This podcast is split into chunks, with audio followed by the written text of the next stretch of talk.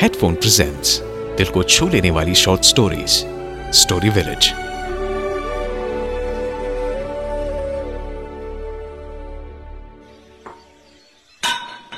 नीचे किचन से बर्तनों की आवाज़ें आ रही थीं। उन आवाजों से चिढ़कर मैंने अपनी रजाई को अपने सर पर डाल दिया। तभी पापा मुझे जगाने आ गए। बोले उठ जा, अभी थोड़ी देर में तेरी स्कूल बस आ जाएगी। चल।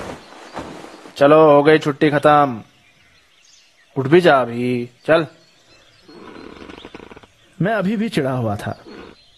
माथे पर एक शिकन लेकर मैं अपने बिस्तर से उठा। मेरे बाल बिखरे हुए थे और मेरे पैजामे का नाड़ा बाहर निकला हुआ था।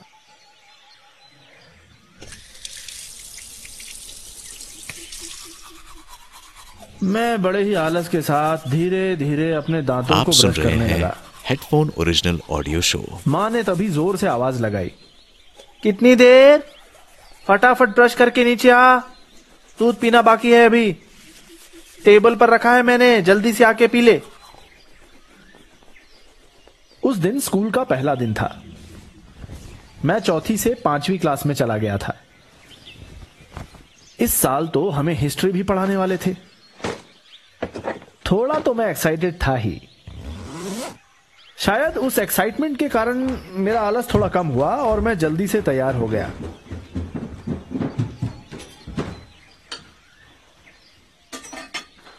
बस जूते पहनना ही बाकी था कि मेरी बस आ गई और ड्राइवर भैया दो तीन बार एक साथ हॉर्न बजाने लग गए। मैंने जूतों को हाथ में पकड़ा और सीधा बस की ओर भागा।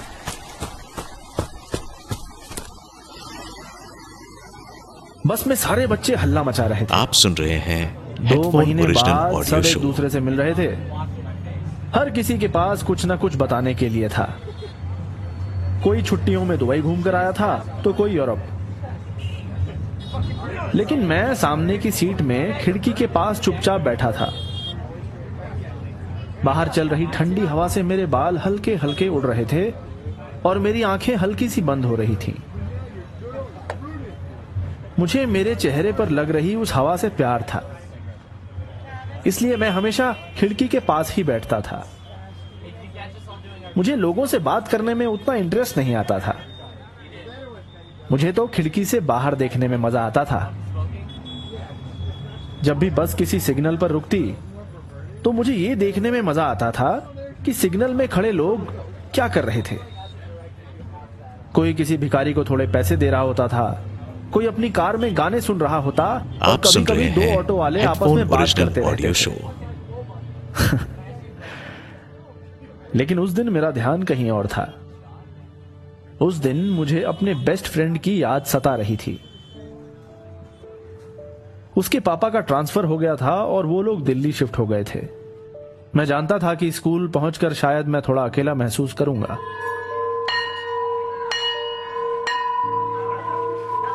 ऐसे तो मेरे क्लासमेट्स मुझसे बात करते ही थे। लेकिन उसके साथ बैठकर अपना टिफ़िन शेयर करना और नोट्स खत्म करना मुझे हमेशा से ही पसंद था। गेम्स पीरियड में अक्सर सब लोग अपने अपने दोस्तों के साथ कुछ ना कुछ खेलते थे। और मैं जानता था कि शायद अब मुझे ग्राउंड में अकेले ही टहलना होगा। हाँ कभी कभी मैं दूसरों के साथ खेल लिया करता था, लेकिन मुझे वैसा मज़ा नहीं आता था। कुछ महीने बीत गए। आप सुन रहे मैं स्कूल में अकेले ही अपना वक्त बिता लिया करता था। और जब भी कुछ काम होता था तो सिर्फ़ उसके बारे में दूसरों से बात करता था। एक दिन हमारी हिस्ट्री टीचर ने स्कूल के फिफ्थ और सिक्स क्लास के बच्चों के लिए एक ट्रिप प्लान किया था। वो हम सबको एक म्यूज़ियम ले जाने वाली थी। म्यूज़ियम पहुँचने के बाद मैम ने हम सबको एक लिस्ट पकड़ाई। हमें उस लिस्ट में लिखी सभी चीज़ों को म्यूज़ियम में ढूंढना था। सब कोई अपने अपने फ्रेंड्स ग्रुप के साथ उन चीज़ों को ढूँढने में लग गए। मैं भी अकेला ही उस बड़े से म्यूज़ियम में उन चीज़ों को ढूँढने लगा। वो म्यूज़ियम इतना बड़ा था कि मुझे अंदर ही अंदर डर लग रहा था कि मैं म्यूज़ियम में कहीं खो ना जाऊँ। आप सुन रहे इसीलिए हैं मैं अपने क्लासमेट्स के आसपास ही घूम रहा था। बीच बीच में वो मेरे पास मदद मांगने आ जाते थे। कहते थे अरे तुझे ये चीज़ मिल गई क्या? हम तो ढूंढ ढूंढ के थक गए। ये बोलकर वो लोग चले जाते।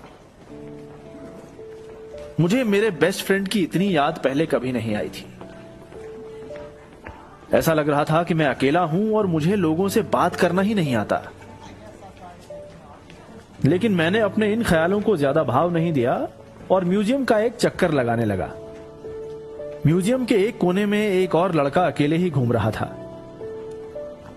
वो भी मेरे जैसा ही अकेले ही सारी चीज़ों को ढूंढ रहा था। मैंने वैसे तो उसे स्कूल में देखा था, लेकिन पहले कभी उससे बात नहीं हुई थी। वो सिक्स क्लास में पढ़ता था। मैं उसे देख ही रहा था कि अचानक मैंने देखा कि वो मेरी तरफ़ ही आ रहा था। मैंने जल्दी से अपनी आप नज़रें सुन घुमा ली हैं हेडफोन ओरिजिनल ऑडियो उसने मुझे पीछे से बुलाया। एक्सक्यूज मी तुम्हें पता है मुझे इस लिस्ट में दूसरी जो चीज़ लिखी है वो कहाँ मिलेगी? ये देखो ये ये ये वाली। ये वाली कहाँ मिलेगी? मुझे पता था तो मैंने उसे बता दिया। मुझे लगा कि ये भी अब चला जाएगा मेरे बाकी क्लासमेट्स की तरह। लेकिन उल्टा उसने कहा, एक काम करते हैं। हम दोनों एक दूसरे की मदद करते हैं। दोनों का काम जल्दी खत्म हो जाएगा। यह सुनकर मेरे चेहरे पर एक मुस्कान आ गई और मैंने कहा, ठीक है।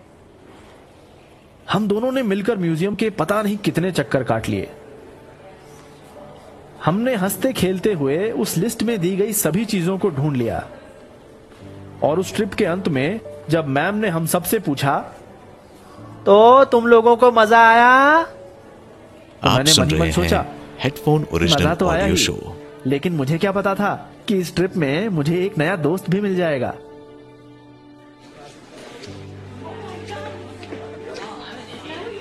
उस दिन से हम दोनों अक्सर साथ ही अपना टिफ़िन खाते और हर चीज़ साथ साथ ही करते।